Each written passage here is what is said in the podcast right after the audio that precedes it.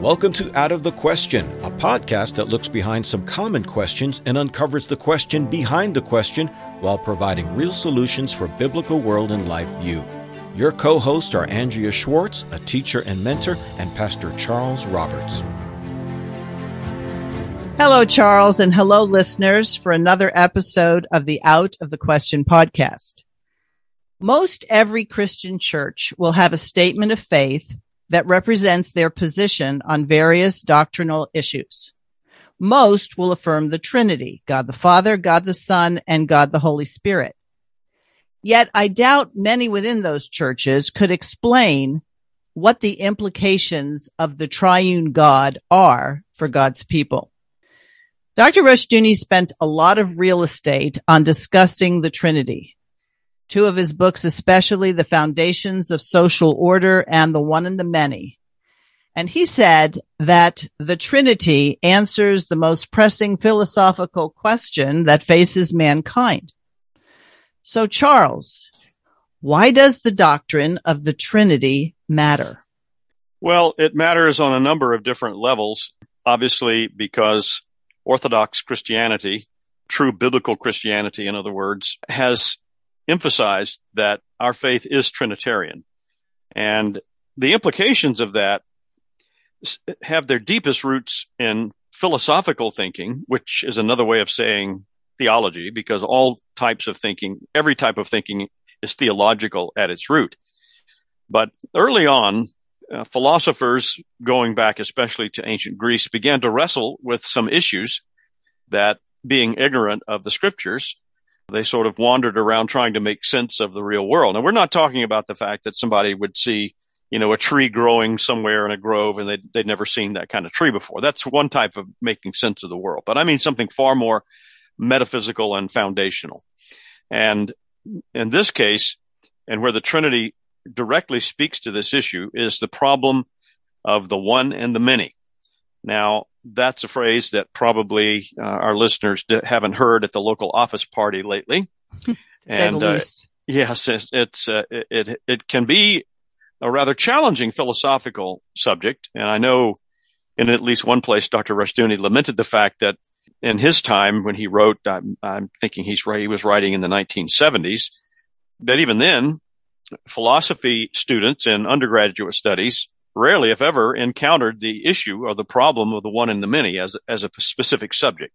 So maybe it would be helpful for us to start off by defining what that is and why, well, we, and we'll get to why the Trinity uh, helps with this, but why the issue of the problem of the one and the many is so, so significant. All right. So, before, I mean, I, I think sometimes you need to lay a foundation. And one of the things that's obvious, if you have ever read, and I'll grant that not all Christians have read the Apostles' Creed. Mm-hmm. So what was the Apostles' Creed? It wasn't a creed that was written down by the apostles so much it was a creed that reflected the basic teachings of the apostles. And it has been said that the apostles' creed was the baptismal creed before somebody said, I am a Christian. This is what I need to believe. Just the same way in any other venue, if you're going to sign up to be part of a club or association, there are things that mean you're part of the association and there are things that mean you're outside the philosophy or the thinking of it. So the Apostles' Creed, short as it is, is a Trinitarian creed. It goes into the Father, it goes into the Son, and it goes into the Holy Spirit. So the question is, why was that important as people who were coming out of pagan cultures were going to now identify and join with the Christian faith. Why were those things important? Well, more than likely, Charles, it had to do with the philosophy and cultures they were coming out of didn't affirm the Trinity. Would you say that's a correct assessment? I absolutely I would. Yes. So the issue is God. And when we speak of God, we should be thinking the triune God, Father, Son, and Spirit, rather than taking our favorite person of the Trinity and say, I'm a real Jesus person, I'm a Father person, or I'm a Spirit person. When the Bible talks about God, it's talking about the triune God, and we need to keep that in mind. Otherwise, we will slip into a philosophical position that doesn't comport with scripture. Yeah, and I think a lot of people they understand that they Um, maybe belong to a fellowship, a church that is Trinitarian, that it affirms the historic Christian faith as expressed in the Apostles' Creed and the other creeds of the churches. But maybe they never really understood. Well, you know, that's just yeah, that's something we believe, but so what? I'm not really sure the implications of it. And there's some churches, for example, they might nominally affirm the Trinity, but you hardly ever hear the Trinity invoked. It's always Jesus this and Jesus that. I, that's fine. I, you know, at some point, people need to hear that prayers are being offered, that belief is founded upon the Father, Son, and Holy Spirit. Like you just said, not the separation of one from the other or the exclusion of two to, to one. This is important because to go back to what I was saying earlier about the influence of or the attempts of Greek philosophers in particular. I mean, that was the uh, the culture in which the Christian church began to arise and flourish over a certain period of time. These people had re- their their philosophers, their ac- academicians, had wrestled with the issues of the basic nature of reality for a thousand years, and they never reached any kind of uh, satisfactory conclusion about whether reality was one thing or whether it was many things. Now they knew that there were many, many things. For example, say, for example, uh, apples. Okay. There are many types of apples. There's this type and that type and this type. But that doesn't really make a whole lot of sense to us unless we have a larger, bigger picture of what an apple is generally. So that, that would be the one. And then the, the, the many would be the different types of apples. Again, this sounds somewhat um, academic, but the reason why this is important and the reason why you may have to sort of, uh, you know, tune up your, your gray cells a little bit and put on your thinking caps, as some of my teachers used to say, is because what happens in philosophy, sooner or later, it turns up in your culture. Francis Schaeffer, in one of his writings, one of his early writings, uh, The God Who Is There, he has an excellent little line drawn chart. It's, it, it's sort of drawn like a stairway. And at the top, he has philosophy. And then the next step down is art. And the next step down is music and then general culture and then theology. And the point that he's making, and, and he was getting this type of teaching from Dr. Rushdoony and from Cornelius Van Til, is that something begins uh, to be discussed or a problem arises among academic philosopher types, which is far removed from the experience of most people. But it doesn't just stay in the university offices of some Ivy League school or of the uh, the academy where Plato taught. It, it makes it it filters down to the popular culture uh, through art, through music, and then into the general culture, and finally, it, it generally ends up being reflected in the religious traditions of the people in those cultures. So there's a reason why, and you can see this when you look at the sculptures and the the types of artwork going back to ancient Greek culture and then you can trace that through various phases and then into other types of cultural expressions, how that all begins to change. And that's not because some artist just got up one day and says, I think I'll change this. Uh, it, it is a reflection of much, much deeper philosophical and theological type of thinking that are beginning to show up in the popular culture. So it sounds like what you're saying is we need a context just the same way when you look at the law that God gave to Moses, there are very specific things that are addressed there that would be better understood because they just came out of Egypt. Right? So the things about having no other gods, not worshiping idols. Egyptian culture had men as gods and had many idols that people would worship and we could go down the commandments. To bring it a little bit more to the present, when we look at the U.S. Constitution, and you fail to look at the context out of which that Constitution was formulated, and you don't know about the War of Independence, and you don't know about the infringement of the rights by Parliament and the King, there's a lot of things you won't understand, like why the First Amendment, why the Second Amendment. So things just don't as you said, pop up out of a vacuum that they thought, you know what? The right to have and bear arms. You know what? Nobody's ever talked about that before. Let's just do it. No, it was because of the threat from their perspective of a statist regime saying you must do this, you must do that, infringing on the liberties.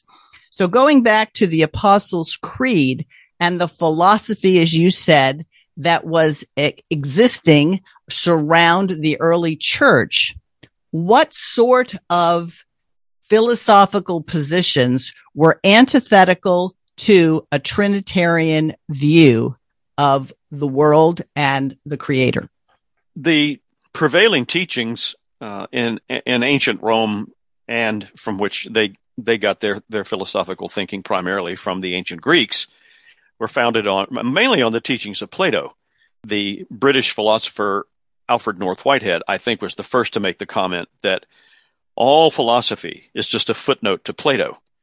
So the influence of Plato's thinking is so very profound, it, it simply cannot be avoided. And so it was only natural that when the gospel of the kingdom began to spread in the Greek speaking world, as it did spread over time in a very fast, rapid fashion, you had people coming into the church, you know, maybe not a slave or a housemaid uh, or an artisan, but other people of maybe a little higher intellectual standing who were steeped in that type of thinking.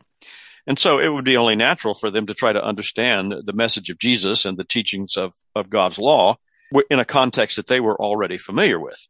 And that is one reason why the early church fathers and the writings of people like Paul and others, they had to interact with this on a certain level.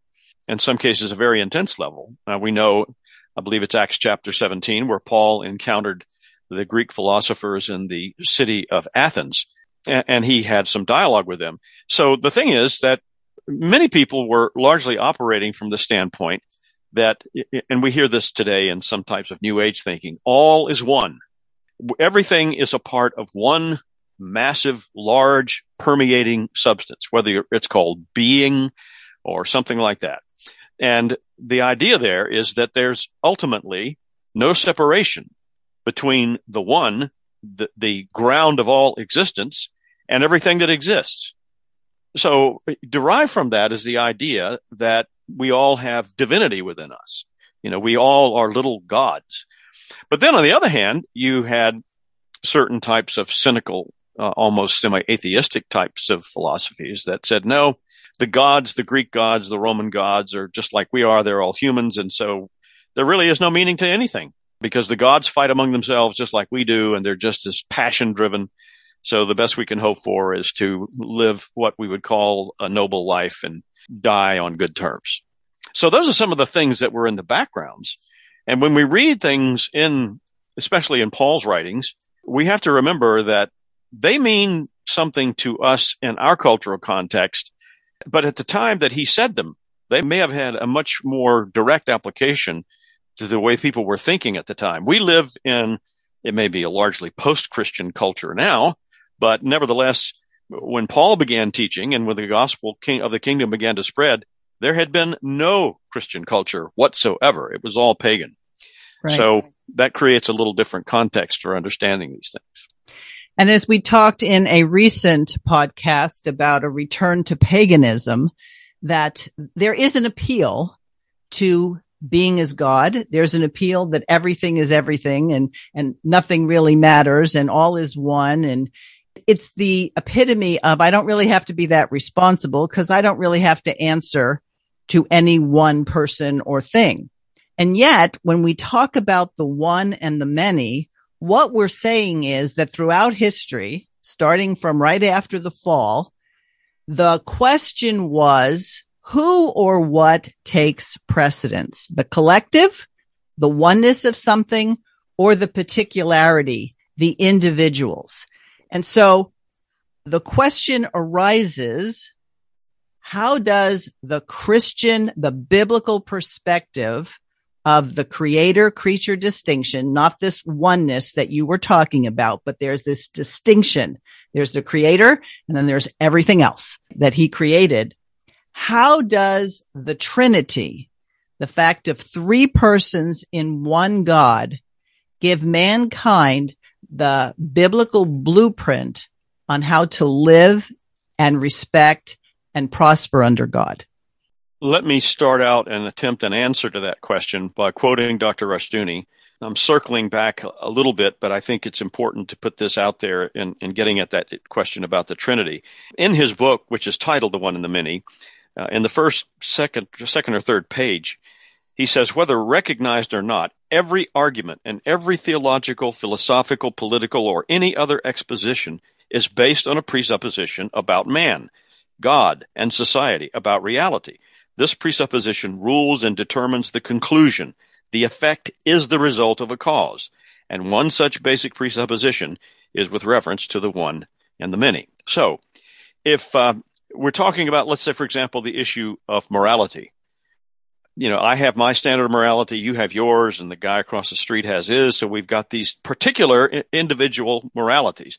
But if there's not one absolute to draw them all together, then there's nothing but total chaos. So in terms of the Trinity, the, the problem of the one and the many, where you've got absolute oneness, but you've also got real plurality, is solved in that doctrine. And that's why the early church and the early Christian writers held to it and promoted it. I mean, it's taught in Holy Scripture that this is who God is. You know, uh, there are religions that believe in only one God, and they're not Trinitarian. That is not the Christian faith. And speaking for myself, myself personally, that's why I have serious reservations about a phrase like Judeo Christianity. There is only one Trinitarian faith, and it is the biblical Christian faith. So the, the Trinity when we understand the nature of the, the oneness of the Trinity, but also the plurality, that we have three distinct persons in one Godhead, then we, we, we see there that there is both the unity and the plurality, and it's fully explained and understood. Because in paganism and all the other types of theological or philosophical expression, you've got one or you've got the other. But the history of philosophy and the history of society and culture has been the effort to try to bring those things together. And it ultimately has led to failure because the people who've tried to do that have been profoundly and completely non-biblical in their thinking, which is to say non-Trinitarian. So, okay, let's just, I mean, I think this is an important discussion. And for a lot of people who came into the faith being told that you really don't have to get very philosophical on things just believe in Jesus, just ask him into your heart. They miss this kind of discussion, which will help them if they understand it, understand the world around them. So I'm going to posit a dilemma that many Christians face today. So we have this whole transgender movement where we're supposed to not recognize a man or a woman, a boy or a girl, male or female in terms of objective standards, but in the subjective standards of the person who identifies one way or the other. So how do we see this play out? Well, we see that there are people who were born male, but identify as a female, and now they're competing in women's sports and in many cases outdoing the field tremendously because nothing new. We knew that men were stronger, bigger, and had more athletic prowess compared to women. Not that women can't be athletic, but traditionally women would compete against women. Men would compete against men. So now we have this problem that we have to let this happen because we cannot deny an individual person his ability to be himself.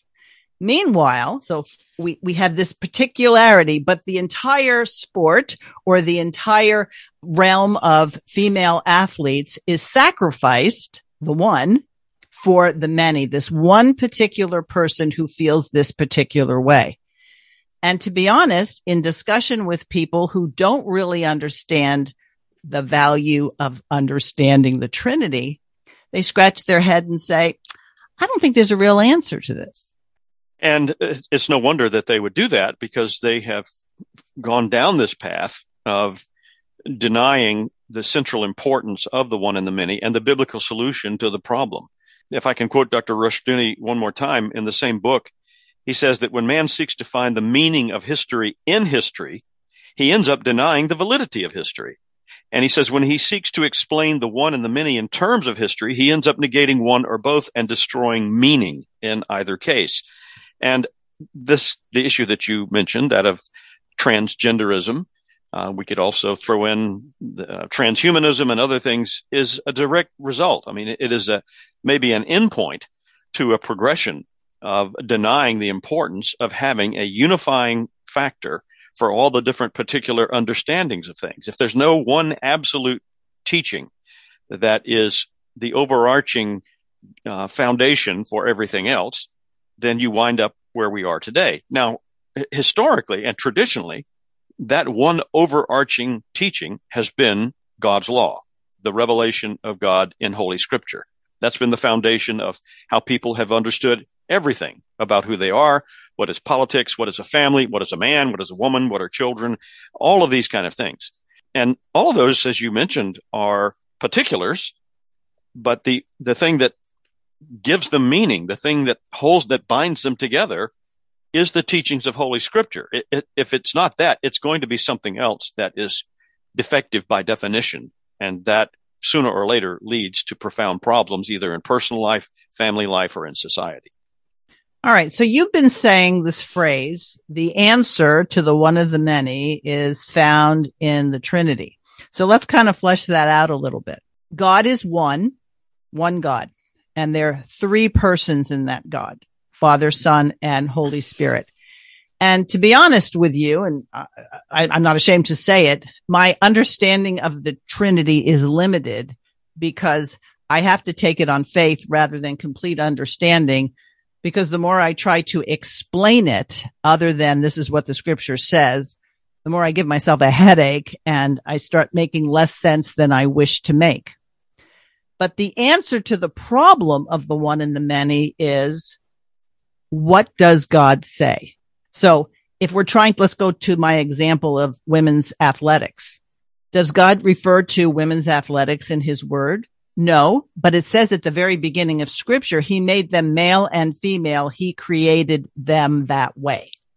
So the person who quote unquote identifies other than the, the sex God gave him at birth and we start talking about, you know, gender assignments and we're all off into some fantasy land that says we can make this up as we go along. The answer is right there. So to go any further than, well, what about how that person feels or how would you feel if you were in that situation? And people like that might commit suicide. All that aside, God has already told us there's two, male and female. And the answer is to, well, what should take precedence? All of women's athletics or an individual, neither one should take precedence. God's law should take precedence. And that's the view that I think is missing from most people's understanding of the Trinity. That if you want to understand, well, what's better, anarchy or tyranny? The answer is neither one, but a social order based on God's law. That's the only thing that will ensure liberty. And it is a fact that the, the two things you just mentioned, anarchy and tyranny, are a direct result of errors on one side or the other of this issue.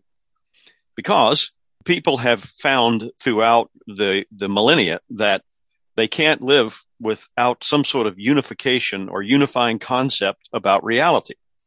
Uh, there has to be something that holds it all together, or you've got total anarchy, chaos. And history has shown that most people cannot live like that. So then that means it gravitates in the, the other direction to where there's an emphasis on the oneness or the centrality that can give meaning to all the particular things out there. And so it's no coincidence that when that is put in an imbalanced place, it leads to tyranny. It leads to the centrality of government. It leads to a dictatorship or, or something, the, the, the glorification of the state, the pharaoh, the king, the emperor, whatever it may be. Uh, th- there's something that gives all the rest of the stuff meaning. The shorter catechism, I think, has a very good short definition of the Trinity. Three persons in the Godhead, the Father, Son, and Holy Ghost, and these three are one God, the same in substance, equal in power and glory. And so again, I, I, I, keep saying this, and I, I hope it's getting through to folks that it's impossible to have in reality, in life, in society, a way of living or a way of thinking that does not embrace the the problem involved in this issue of the one and the many. we should never subordinate one person of the Trinity under the other. Father's number one, Jesus number two, and then we'll say that uh, the Spirit is number three. It's an economic relationship, a partition of emphasis within the Godhead. Right. However, God does it. And this is where I said earlier, you can really get a headache if you're trying to say, I have to understand this completely. No, I just have to believe it completely and pray that as long as God has me here, that I'll understand it more and more. And I don't know, maybe by the time I'm in glory, I'll be like, why did I have a question about that? I don't understand. right. But right now we believe first and then we understand after our belief. So that economic division of emphasis, labor, specialty that's God's issue. That's God's decision. How that all filters into the life of man is that he's given us his word, his revealed will that allows us to put God's interests over our own fallen interests. And by that I mean that I may not like an a, application of a law that this law actually says, nope, you were wrong there. Well, I can fight it and decide, well, I'm not going to obey that law. Well, I do that to my peril. Or I say, okay, I see the premise there. I don't even have to like the resolution in terms of my emotions or whether I benefit or don't benefit. Only as people submit their lives to God's law and let the chips, as they say, fall where they may. Oh, this time I benefit. Next time I might not benefit personally, but ultimately liberty is only possible when people mutually agree that they're not God and there is a God and that God has spoken and that God will always see to it that his word does not come back to him void. So whether anarchy lasts for a while or tyranny lasts for a while, it will ultimately be destroyed because God's word will always be preeminent. The um, the quote that I just shared from Dr. Rushdoony, where he talked about people trying to understand or interpret history from within history leads uh, uh, eventually to meaninglessness is um, the the ground on which uh, for, out of which you made this reference to you know the way things have unfolded in certain places. And I'm I'm going to go beyond that and say if if people will look at history and, and try to understand that you, you can see in various cultures whether it's a polytheistic culture or whether it's a monotheistic culture the lives of people, the nature of their societies and cult- uh, cultures have developed in a specific way based on how they've understood who they are and what history is all about. And if it's a, a culture that worships many different gods, so the emphasis in part of our discussion is on the many or the particulars, or whether it's a monotheistic type culture, uh, such as an Islamic culture or uh, an ancient Judaistic culture, it develops in a very different way than the others. And that's why when we see a culture that has been completely, or I shouldn't say completely, has been largely founded on the doctrine of the Trinity, it is different from all the others. And it is the one that has produced a lasting meaning of the idea of human freedom and liberty, as you just mentioned. And what we're seeing today, which unfortunately we are witnessing in real time, is the decadence and decline of that understanding in our own culture where it once flourished. Because the founders of these United States, whether or not they were full Trinitarians or deists or whatever, they, they had an operating understanding that they moved out of a biblical morality to interpret and understand something about what it means to be a human being in government and society. And they were doing that coming out of a culture where everything was centralized in one voice, one authority, the king, you know, the, uh, the, the, the, crown. And that's an example of how it, it went in the UK. You know, it degenerated into that, that kind of thinking. So uh, this business of the one and the many, uh, how to reconcile there being many things with there being one thing is a very important one. And uh, if I can maybe just give one more practical type example of what this looks like, it's like the idea of um, well, okay. If you have in your house many different types of chairs, you've got chairs in your dining room, chairs in your living, all of these are chairs and they're all very different from each other. So we, if we don't have a universal general idea of what a chair is, then we've got kind of a chaotic situation. Or we could say, we don't really understand at all what a chair is unless there was a foundational understanding of something called a chair to begin with. And you can even see in the U.S. Constitution with the division of powers a threesome. It's the legislative, it's the executive, it's the judiciary. So that pattern of three in one, one government, but three aspects of the government, they understood that where liberty comes from. And of course, the scripture will say where the spirit of the Lord is, there is liberty. The spirit of the Lord and we're talking God here, is encompassed in understanding and needs to always be referenced with the triune God. But to pick up on where you were talking about anarchy or tyranny, if there's no unifying oneness in terms of God and then the particularity of the three persons in God, which means that in a social order, you can't make the collective more or less important than the individuals the only thing that prevails then is force. Who has the most spears? Who has the most tanks? Or as a recent world leader said, you have no defense because we have F-15s and you don't. In right. other words, the force is only thing that is left. We're going to coerce you. But liberty is antithetical to coercion. And that's why Dr. Rushdoony would say over and over again, the answer isn't political. The answer isn't revolution. The answer is regeneration because only when individuals submit themselves to the authority of Christ and to the recognition of their sin and to the receiving of his mercy will we have any possibility for liberty. And he wrote extensively about the importance of this issue I mentioned his book called The One and the Many. We highly recommend that book to our readers. You can get it in ebook format. Uh, there are many audio lectures on the chalcedon.edu website where Dr. Rushdoony spoke on this matter. And in, in those th- places, he talks about the central importance of this, and he gets into some of the deeper philosophical things, but he, he's also very um, quick to point out why this matters in real life. Another one of his books where he did something similar was the foundations of social order.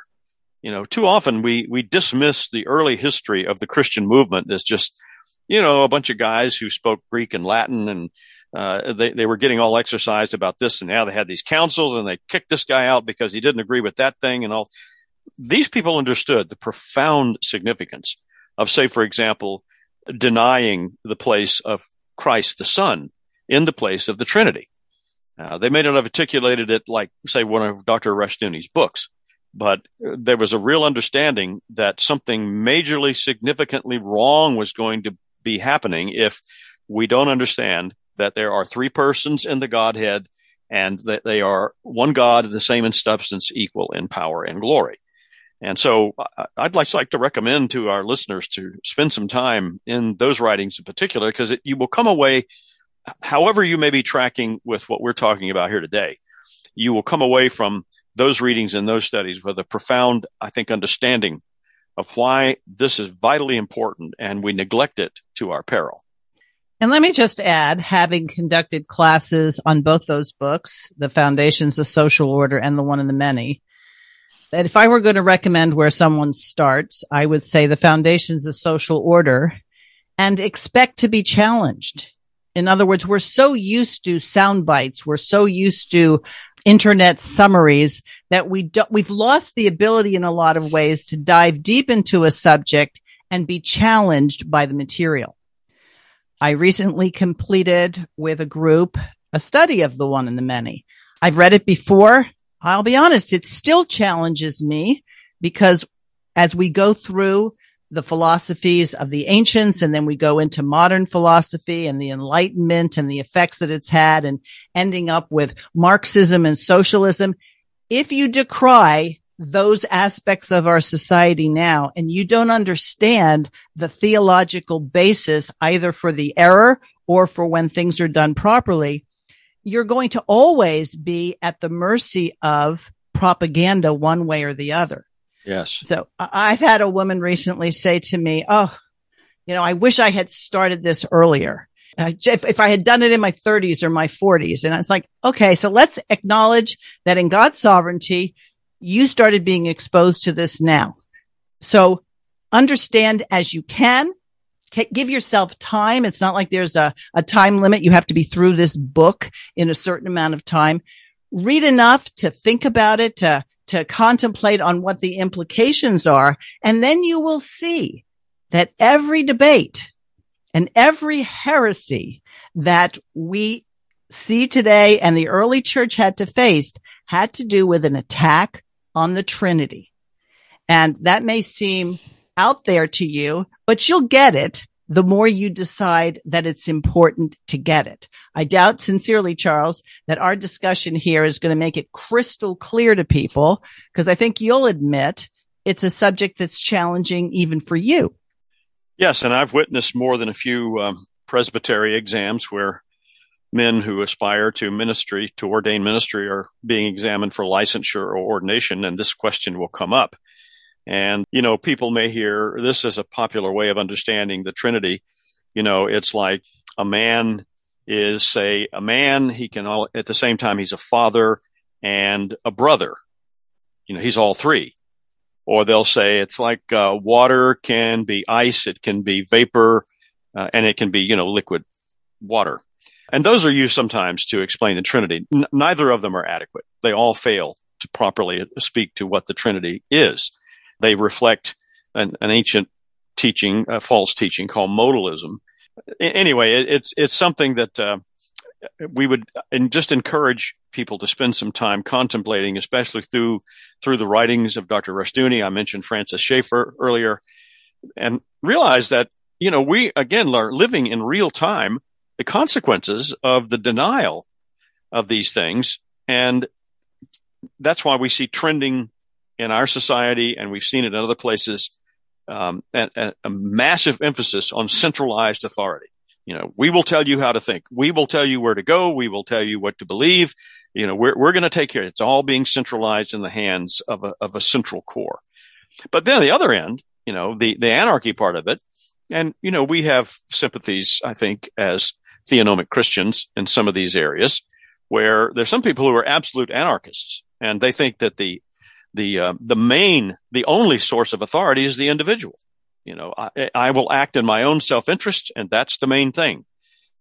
That I, you know, I, I don't think it's any coincidence that I don't know of any society that has ever succeeded or existed like that because sooner or later you have to have something outside of the individual to be the unifying factor for peace and uh, unity in society, in a family, or in a culture. I mean, that, might be another way for people to get a handle on the importance of this is if you've got a family of a mother and a father and say three children, and at a certain point it's decided, well, all of us, all five of us have equal authority.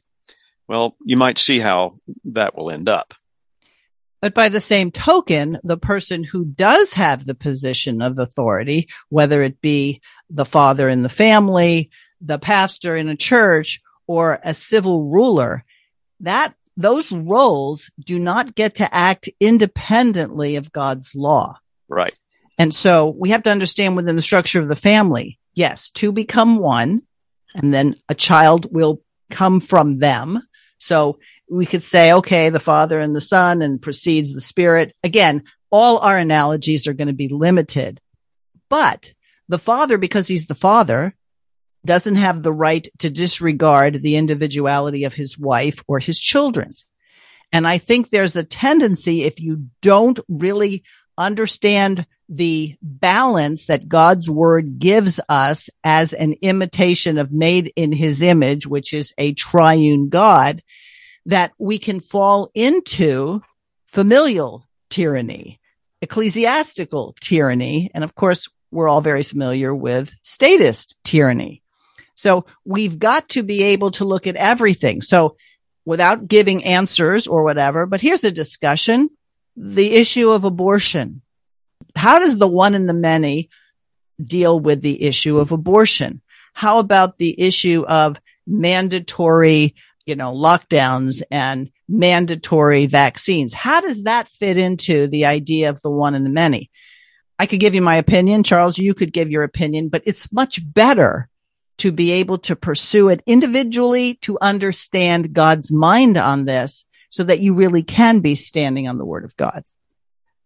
Yeah. And that's another example of how this issue intersects with real life and how, although the topic may sound arcane and hard to grasp, it nevertheless trickles down, it echoes down through every aspect of life if there is not a proper understanding of both unity and plurality in the biblical sense. And um, the issue of human abortion is one of many examples. Dr. Rushdoony, in the book that I quoted earlier with the title, The One and the Many, and he, he wrote this book, I think, yeah, in 1971. He says the modern era, which can also be called the age of humanism, has been rich in its promises to man, cradle to grave security, equality, a rich life for all, the abolition of poverty, ignorance, war, disease, and even death itself. Year in and year out, modern man has had the message of nearing utopia dined into his ears. He has believed it. So that's another example of the effort to try to explain things in a way that brings unity out of the plurality and with a humanistic base. In other words, saying without a base in God's law word, it always leads to a failed utopia and often to a nightmare. Yes.